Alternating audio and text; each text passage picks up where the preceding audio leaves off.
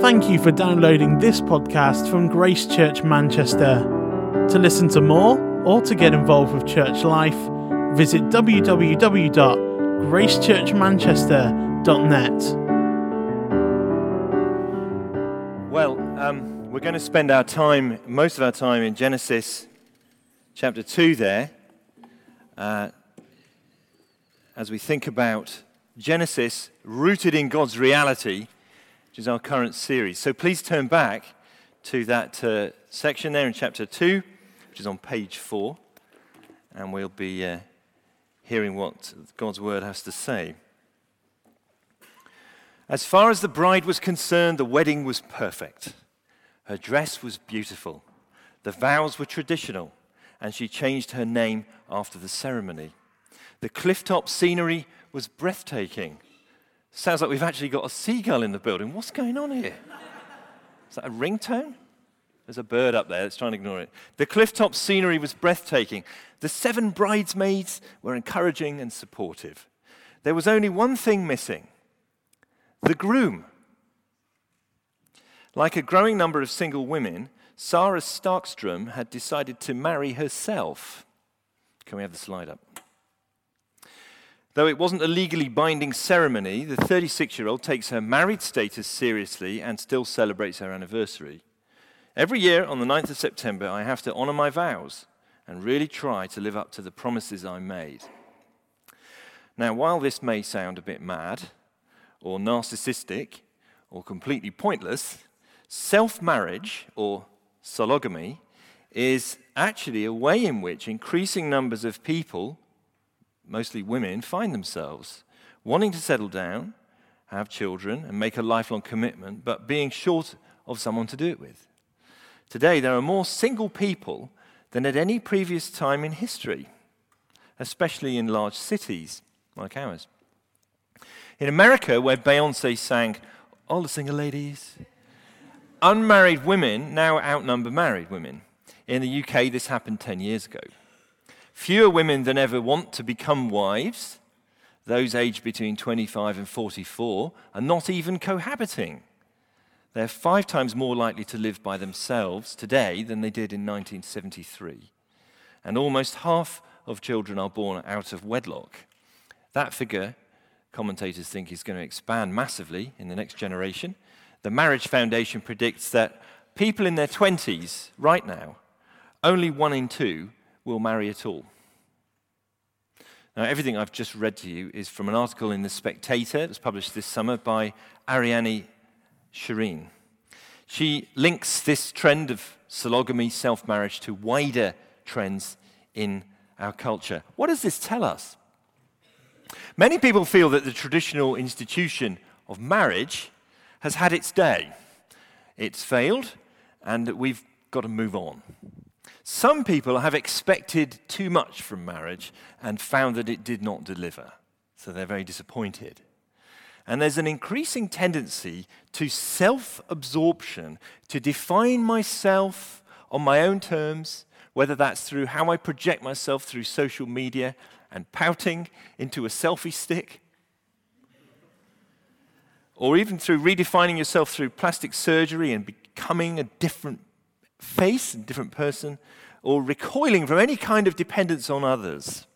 Now, the effects of these big cultural trends, according to this commentator, are fewer people getting married and more children born out of wedlock. Now, one of the questions that's underneath all of that is what's best for human flourishing? What is best for human flourishing? How can we achieve the good life that we all yearn for? How can we build strong societies? In the traditional view, Marriage is a, a, a, social necessity. You all know those famous words from Jane Austen. It's a truth universally acknowledged that a single man in possession of a good fortune must be in want of a wife.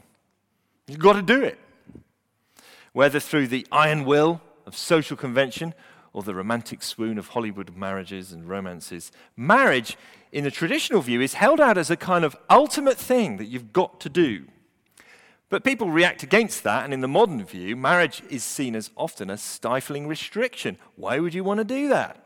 Joni Mitchell sang a great folk classic in 1971 We don't need no piece of paper from the city hall keeping us tied and true. Why do you need some sort of formal, official, recognized promise, some kind of covenant to keep you tied and true? You know your own heart. But then people start to say, well, why commit to one person for life? Keep your options open. Because now, in our late modern time, there's something that's seen as more important than making and keeping your promises, and that is self fulfillment. You must be happy at all costs even if it means breaking your vows.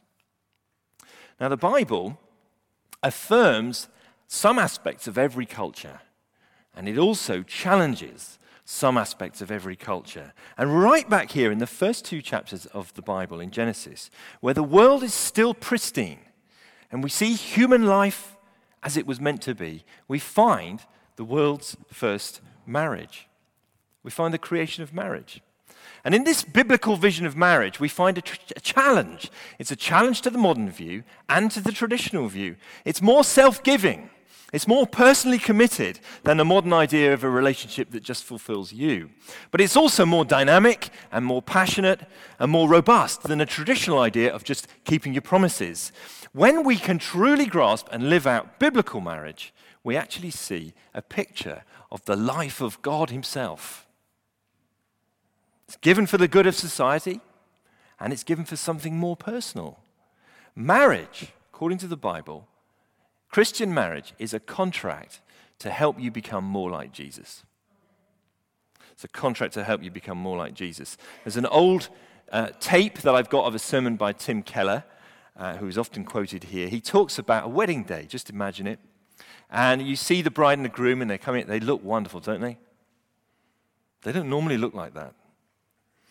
They get dressed up in all their finery. The bride looks amazing. The groom is scrubbed up well. They look like the most beautiful version of themselves. And Keller says, What you're doing on your wedding day is dressing up. You know, like children go and get into the wardrobe and get their parents' clothes out and they dress up to be like adults? On your wedding day, you're not really that beautiful. You're pretending, you're dressing up, but you're also making a promise. A Christian wedding is a promise to help each other become that beautiful in the years to come. I don't mean physical beauty, I mean character, the thing that really counts. Because when it is lived as it should be, marriage will purify you and refine you over years and years until you're sweet and gracious and godly and selfless. Then, and only then will you be as beautiful as you were on that dressing up day, which is a promise. So there's the goal of marriage to glorify us, make us into who we were meant to be. So, that's all introduction. Marriage is very important for many, many people. It's right there in Genesis chapter 2, it's there before the fall. When human life is as it's meant to be, there is marriage. It's a cornerstone for society. It's a cornerstone for family. So we're going to think about marriage today, the meaning of marriage. But before we do that, I just want to make four brief caveats, right? One, we've not all had good experiences of marriage. We've not all had good experiences.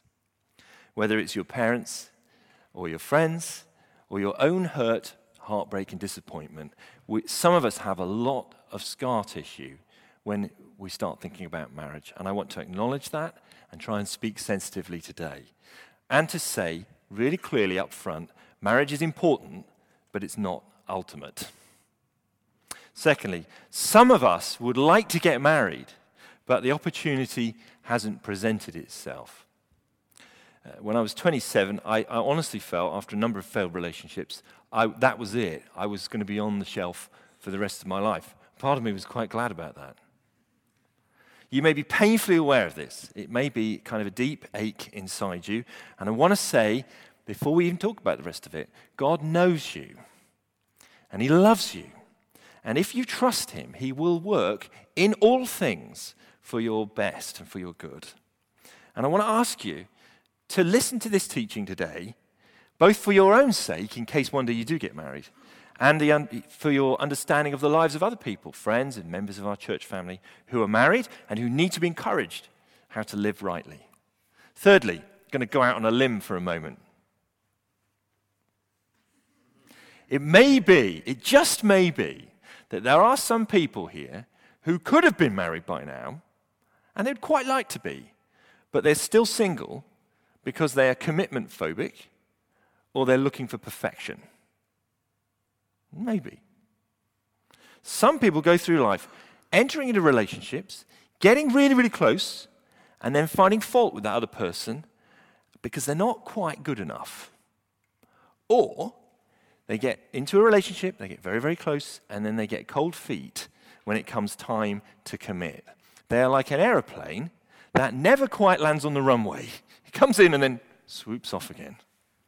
Perhaps some of us then need our vision of marriage to be realigned because the Bible's vision might be different from yours. So please listen to the teaching today. Fourthly, fourth caveat according to the Bible, marriage is a good thing, but it's not an ultimate thing. Not an ultimate thing. What are ultimate things? Your relationship with the living God through Jesus Christ. That you are leaning your weight of your life, your trust, your heart, and finding your identity in Him, finding your security in Him. That's ultimate seeing the idolatry and the sin and the perversion of your own heart, bringing it to the cross of Jesus, repenting, turning away, and walking in newness of life, that's ultimate. Being a Christian is an identity. Being married isn't. Being single isn't. It doesn't define you. That's not an identity. But being a Christian is a follower of Jesus. And you know, don't you, that being married or single is not a guarantee of fulfillment or security or anything else. But knowing Jesus Christ and experiencing the new birth, those things are. So let's keep uh, perspective. All that said, what do we learn about marriage from Genesis 2 and its development then later in Ephesians chapter 5? If we want to be rooted in God's reality on this important subject, what do we learn here? What's the meaning of marriage? Now, Lakey, you've already revealed the second point. We may as well show everybody the all four. So there's four things. Marriage is about four things dependence, devotion, delight and dance.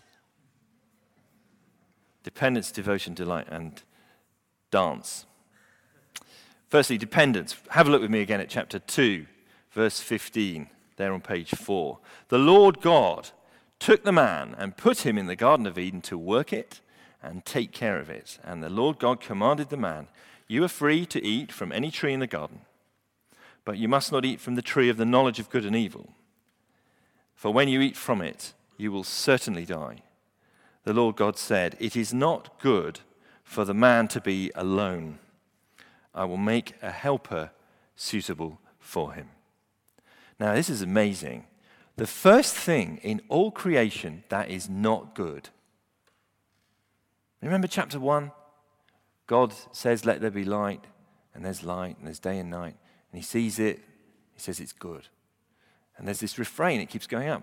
God did this, said this, and this happened, and he saw that it was good. All been good. And then right at the end of it, he says, It's very good. Behold, it's very good. Now, here we have the first thing in all creation that is not good.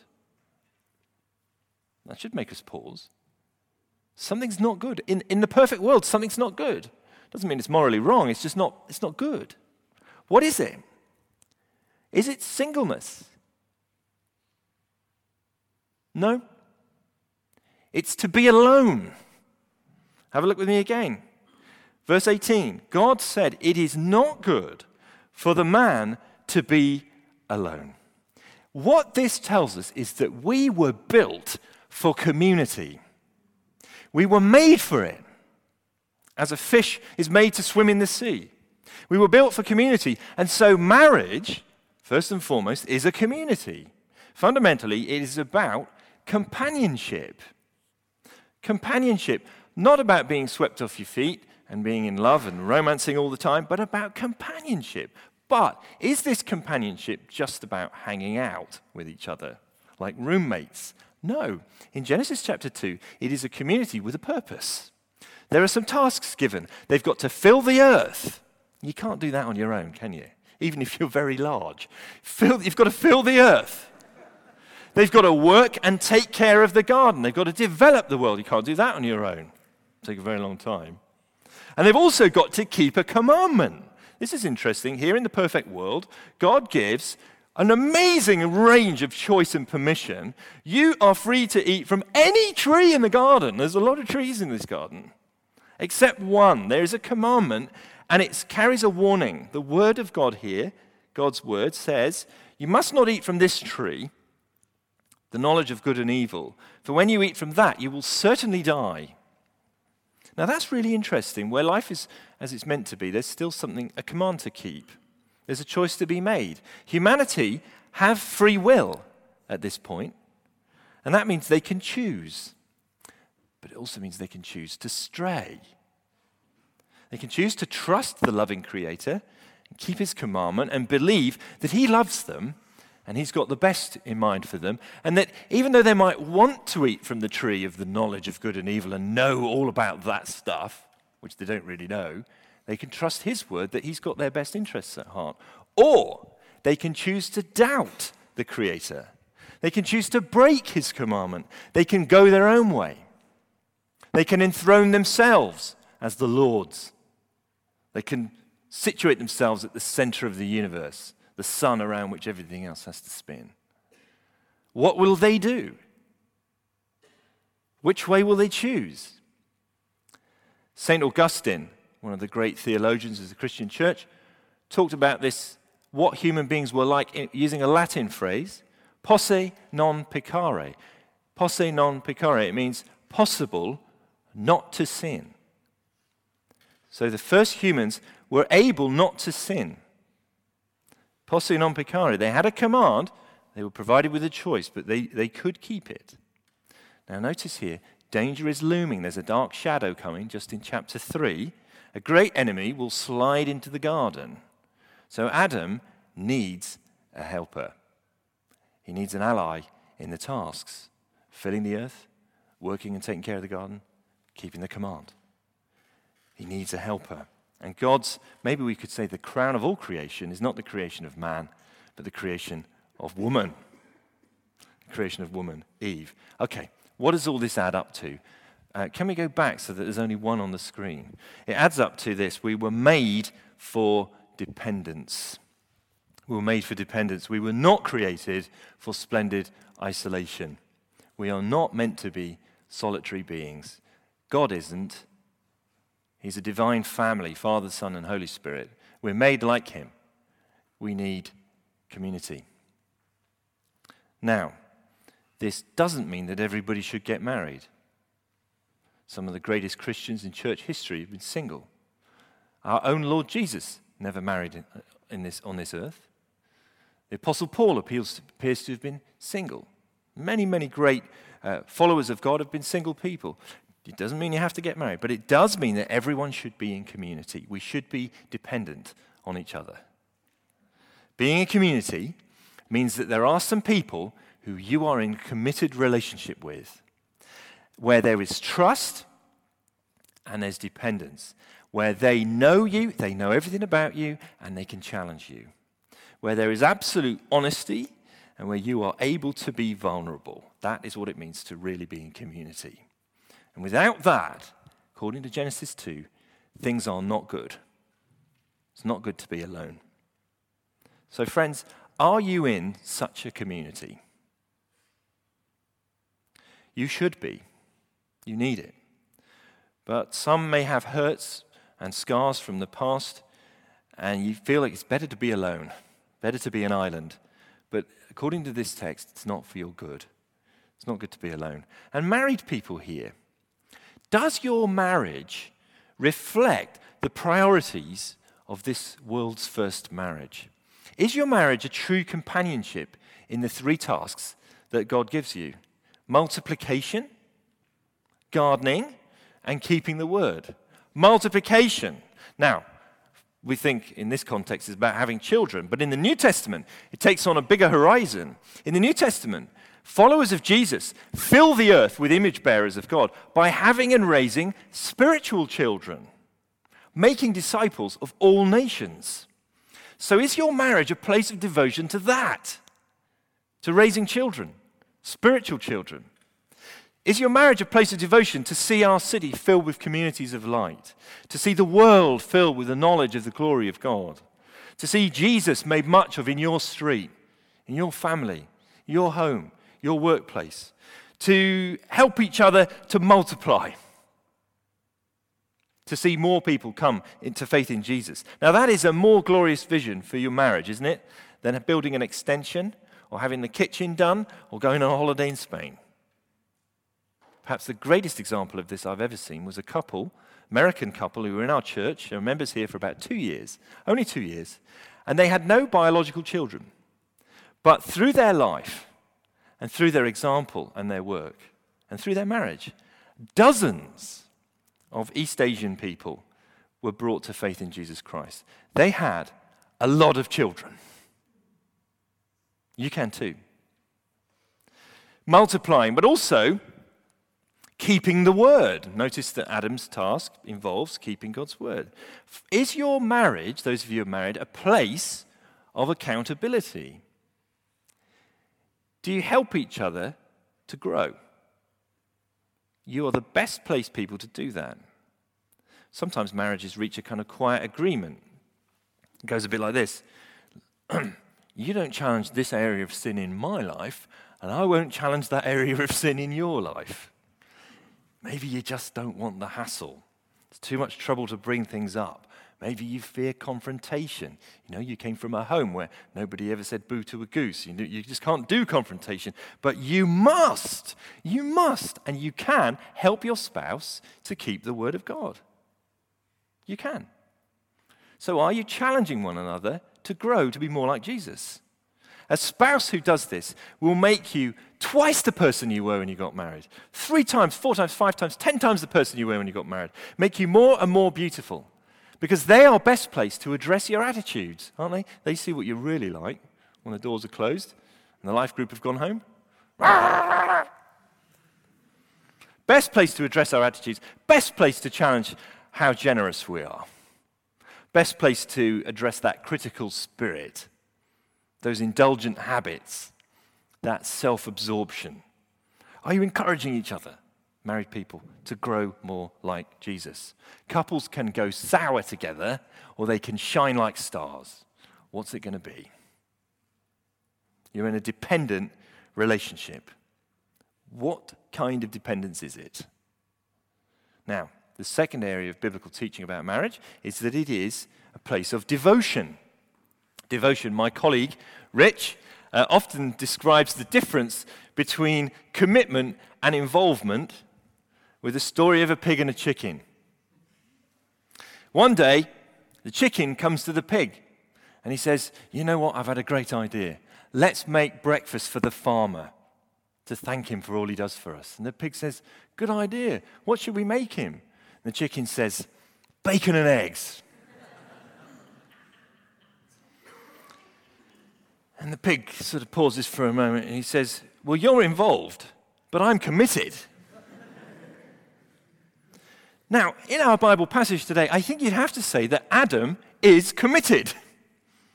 In order to get Eve, he loses his side. It's like bacon. Where is it?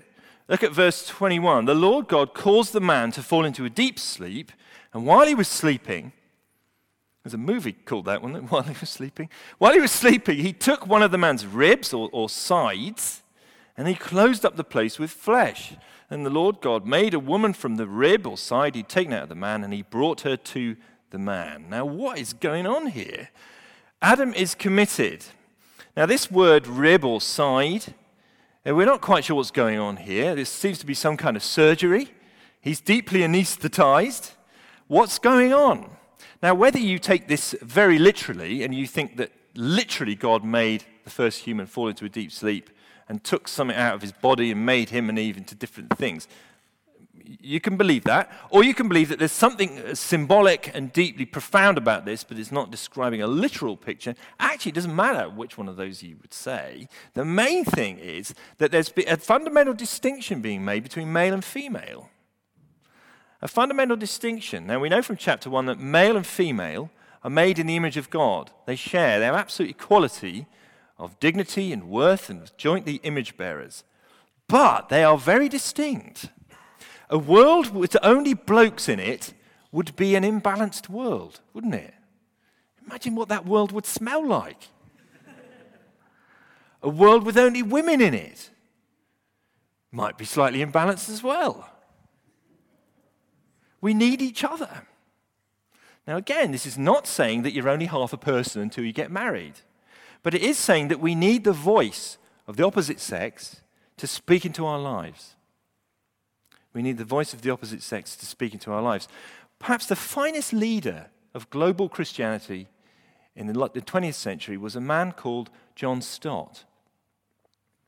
Uncle John, as he was known. He never married. But his biographers revealed that he had deep and enduring friendships with women who spoke into his life. And what is this image of the rib and the side being taken away, and then to meet Eve? Look what he says. This is now bone of my bones, verse 23, flesh of my flesh. She shall be called woman, for she was taken out of man. There's a word play in the Hebrew language there that shows the closeness, but also the distinction between those two woman, man.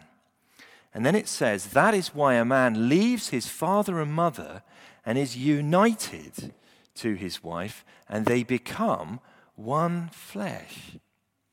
Now, there's the meaning of marriage it's a union, it is a coming back together, it's a one flesh relationship. Two become one. It's very profound. Now, verse 24 unpacks it. Traditionally, they used to say, leave, cleave, and become one flesh. Leave means you leave your old family. You actually, there's some kind of severing goes on. You, you're no longer primarily relating to your parents. Maybe some cultures this is more of an issue than others. Primary relationship is no longer to your parents and your birth family. Your primary relationship now is to your spouse. You become a new family, a new family unit. That's leaving. Cleaving means joining together, joining everything together, becoming absolutely united. And one flesh probably is a reference to sex. Becoming one flesh, become physically joined. Two distinct persons become one unit, one flesh. Now, this is why sex is sacred. It is sacred. In the Bible, sex is not a hobby, it's not something you do for leisure, it's not a means of self fulfillment. It is a complete giving of oneself to another person in deep union. Sex is sacred. And that's why it should only be shared with another person in a committed, lifelong, monogamous partnership with someone of the opposite sex. That's how we've been made. That's how the loving Creator wired us up. That's the way for human beings to flourish according to the Bible. And if you break God's law, you always break yourself. Marriage is a union. It's supposed to be a financial union. So if you're married and you have separate bank accounts and you think about it as his money and her money, I think you've got problems. It's supposed to be a union. Two become one. It's, it's our money, it's never my money. Financial union, legal union, emotional union, union of time, not leading separate lives, and therefore sexual union. The union of the body is just reflecting the union that's happening on every single other area of life. So, such a big commitment ought not to be entered into lightly but after due consideration and care. Jesus Christ himself quoted this text and said that marriage should be for life. What God has joined together, let not man put asunder. Now, because we live in a broken world, the Bible does make allowances for divorce and remarriage in certain cases sexual infidelity, serious abuse, desertion. But the vision of marriage that the Bible holds up is a union that lasts until death do us part. So, friends, single friends, if you're contemplating marriage, if you're thinking about it sometime in the future, enter into it with great care and with reverence, prayer, seeking advice. And if you are a Christian, you should not enter into sexual union outside of marriage. You should not enter into that kind of sexual union outside of marriage because to do so is to unite with someone who you have not committed to.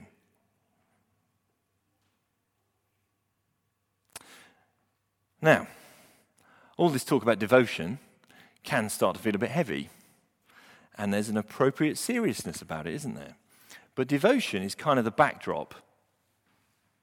And the foreground is delight.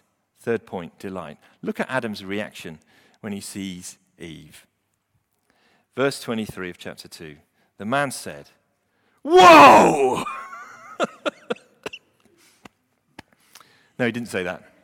He says,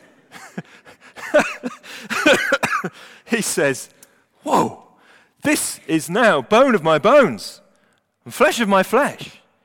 She shall be called Isha, which means woman, for she was taken out of Ish, which means man. The creation of Eve, in other words, leads to the first poem in human history, the first rock song, the first ballad. Adam's just got his lighter out and he's waving it around. Whoa! There's a wonderful tenderness to this scene. Isn't it? Just think about it. Here's the, the, the, great creator God, and he speaks the cosmos into being, and all the stars, and the sun, and the moon. And he speaks, he separates water, and all the, you know, he, he works on a pretty big canvas. You know, God is kind of a macro level engineer. And he makes this five foot nine man. Five foot nine is the perfect height for a man, by the way.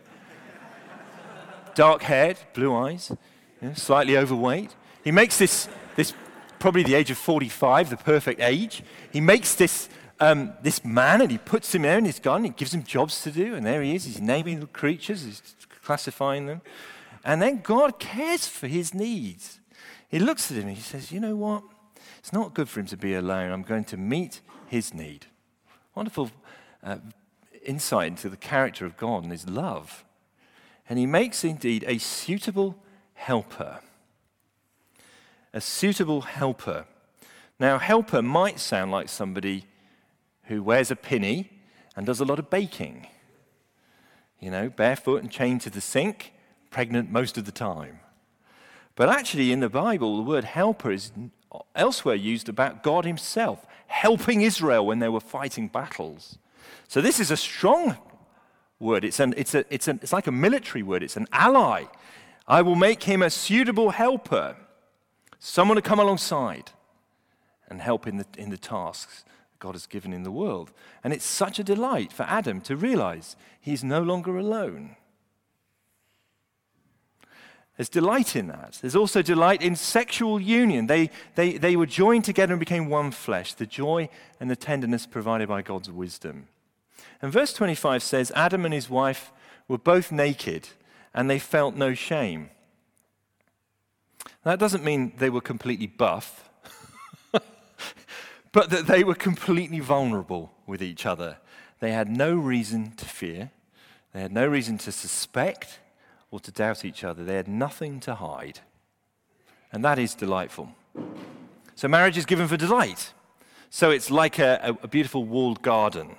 Within it, things of beauty can be cultivated and enjoyed, but it does take work because weeds can spring up or things can be neglected. For marriage to be delightful, you have to delight in it, intentionally invest in it, care for it, love each other, look after each other. Married friends, do you invest in your marriage?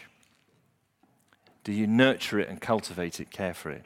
Or do you just tolerate it? You can change. Fourthly and finally, marriage is a dance. A dance.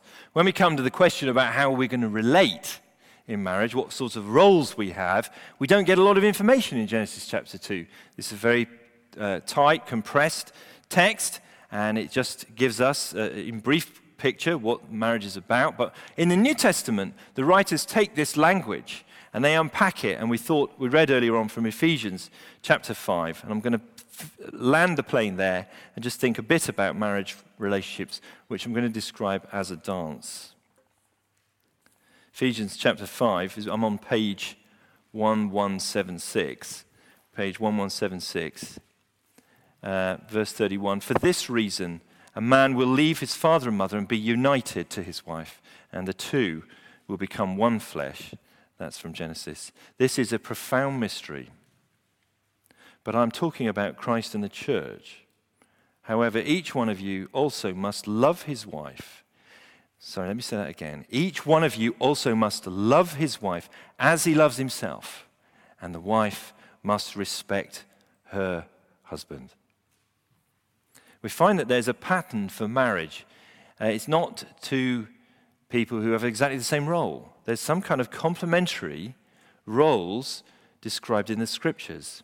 God gives us different roles to play. The language for women is submit and respect, to assume a position of supporting and respecting the husband. And the language for the man is that he is to love and to serve her as Jesus Christ loved the church. In other words, to lay down his own needs, interests, and desires and to build her up. A servant leader and a loving helper. Servant leaders, husbands, you are to serve your wife in all things. Sacrifice yourself for her. Love her with all you've got. That's the place from which you lead. Does Jesus Christ ever say, do anything to his church or say anything to his church that upsets her, that undermines her, or that wounds her? You know he doesn't. That's how you are to love your wife. And wives, you are to be loving helpers, that kind of strong helper like Eve, coming alongside in the task, using your distinctive strengths to help your husband be a servant leader, not always putting roadblocks in his way, criticizing him or undermining him. Now, the best analogy I can think of this is dancing. And I say this as a really bad dancer. I think I'm probably the worst dancer in the room. That's my wife agreeing with me. You know, that middle aged man dancing double chin. Now, what I've noticed about dancing, because our family had a brief uh, flirtation with a program called Strictly. Thankfully, they're not watching it anymore. Both partners are equally important in the dance, but they have a different role. If they both do their part well, one leading, the other supporting, but the one who's being supported often is the star, then the, the dance is a thing of beauty. But if they're both trying to do the same moves, it goes all over the place. Now, this operates within marriage, not all male female relationships. The man is to lead. The Bible talks about language of headship, which is a voluntary, respectful submission between equals. Okay, why have we spent all this time on marriage today? Because it's so important because, especially in our generation, marriage is a battlefield.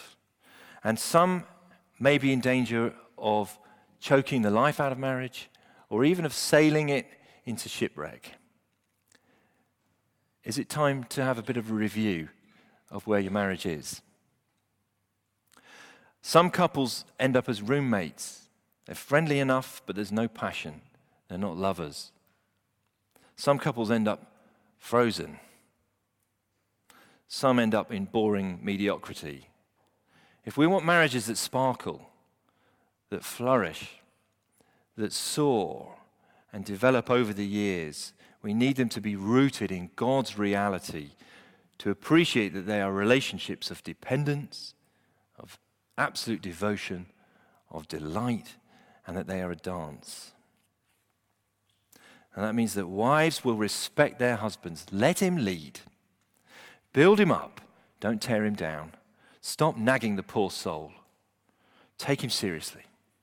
Speak of him with honor, don't dismiss him as the idiot he really is at times. In biblical marriage, every husband is a king. He may not rise very high up the food chain at work. He may never drive a Ferrari. He may not look like George Clooney. But when he walks into your life, make him feel like a million dollars. You'll be surprised at what it does. You'll be surprised. Husbands, love your wife. Really love her. Build her up. Don't ignore her. Stop interrupting her all the time. Don't bully her. Never bully her or ridicule her, making jokes out of her. Stop nitpicking and quarreling with her. Treat her opinions and her ideas as of the utmost importance and interest. Speak of her with honor in front of other people. Speak to her with gentleness, especially at those times when you don't understand her. In biblical marriage, every wife is a princess. Stop looking at other women's beauty and have your eyes trained on her. Job says, I have made a covenant with my eyes that I will not look upon a maid. Have eyes only for her and for the Lord Jesus. When she walks into the room, make her feel like a million dollars. you'll be astonished at what it does to your marriage and your love life. Now I've got your attention. Now, these things are not rocket science. Anyone can do them, but it takes a lifetime of practice. These things emerge from the heart of being a follower of Jesus, where our old nature, which is all curved in on itself and self absorbed, gets replaced by the new birth, and we get progressively turned outwards to serve others in the world. This teaching here in Ephesians 5 would produce such a beautiful marriage, wouldn't it? Everyone knows that the opposite of this is ugly the bullying husband, the contemptuous wife. We want our marriages to be places of beauty. Dietrich Bonhoeffer was a German theologian and a scholar and a pastor. He, he never married, he died young. He was imprisoned by the Nazis. But while he was in prison, he thought very deeply about the meaning of marriage. And he wrote a sermon about it for his niece, Renata Schleicher, and his friend Eberhard Bethge. And his words are very powerful. I'll close with these. Marriage is more than your love for each other. It has a higher dignity and power, for it is God's holy ordinance through which he wills to perpetuate the human race till the end of time. In your love, you see only your two selves in the world, but in marriage, you are a link in the chain of the generations, which God causes to come and pass away to his glory and calls into his kingdom. In your love, you see only the heaven of your own happiness but in marriage, you are placed at a post of responsibility towards the world and mankind. Your love is your own private possession, but marriage is more than something personal, it is a status, an office. Just as it is the crown and not merely the will to rule that makes the king, so marriage, not merely your love for each other, that joins you together in the sight of God. So, those who are married, Let's work on our marriages to be places of dependence, devotion, delight, and dancing. The Bible begins with a wedding. And you know what? It ends with one too. At the end of time, at the end of the world as we know it, there's a glorious picture given of a new world being created, a new creation, and a city of God descending uh, from heaven to earth, and heaven and earth being united and God's will being done in all of the world. And here, at Revelation 21, the end of the Bible, we see the holy city, the New Jerusalem, coming down out of heaven from God, prepared as a bride, beautifully dressed for her husband. And this is where Jesus Christ, who's single, gets married. He marries his people. There's complete union between him and the church. So we're in this important but temporary, momentary marriage, those of you who are married, waiting for a future fulfillment when the ultimate bridegroom, the Lord Jesus Christ, comes back. Just think of what he did for his bride. He laid down his life for her. Think of what it means to belong to him, be one of his people, finding your identity in that. And let's live lives that are worthy of his love, worthy of the high calling we've been given. And let's look forward to the day we see him face to face. Let's pray.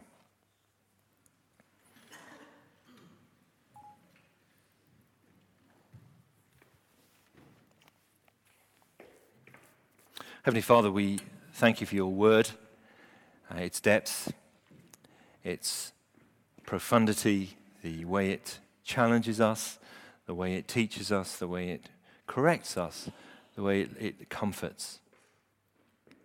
We're so aware of the fallenness of this world. We're so aware of the crookedness of our own nature, the sinfulness of our own hearts, deceitful and wicked above all things. And yet we thank you that you have sent your Holy Spirit into the lives of your people to change them, to make them more like you. Thank you that you've made us as you have.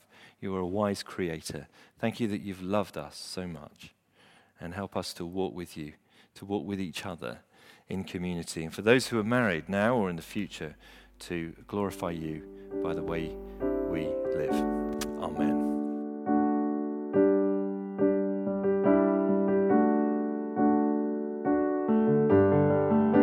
Thank you for downloading this podcast from Grace Church Manchester. To listen to more or to get involved with church life, visit www.gracechurchmanchester.net.